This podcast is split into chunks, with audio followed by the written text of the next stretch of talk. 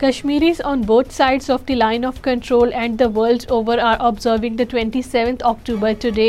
as a Black Day to convey to the world that India has occupied their motherland illegally and against their aspirations. According to Kashmir Media Service, the day is being marked by a complete shutdown by the people in occupied Kashmir. Protest marches, rallies and seminars are being held in Azad Kashmir Pakistan and all over the world to condemn the invasion of the territory by the Indian Army on 27th October 1947, as well as the revocation of the special status of occupied Kashmir by Narendra Modi-led Indian government on 5th August 2019. It was on this day in 1947 when the Indian troops, in total violation of the spirit of the partition plan of the subcontinent, had militarily invaded Jammu and Kashmir and illegally occupied it against the will of the Kashmiri people.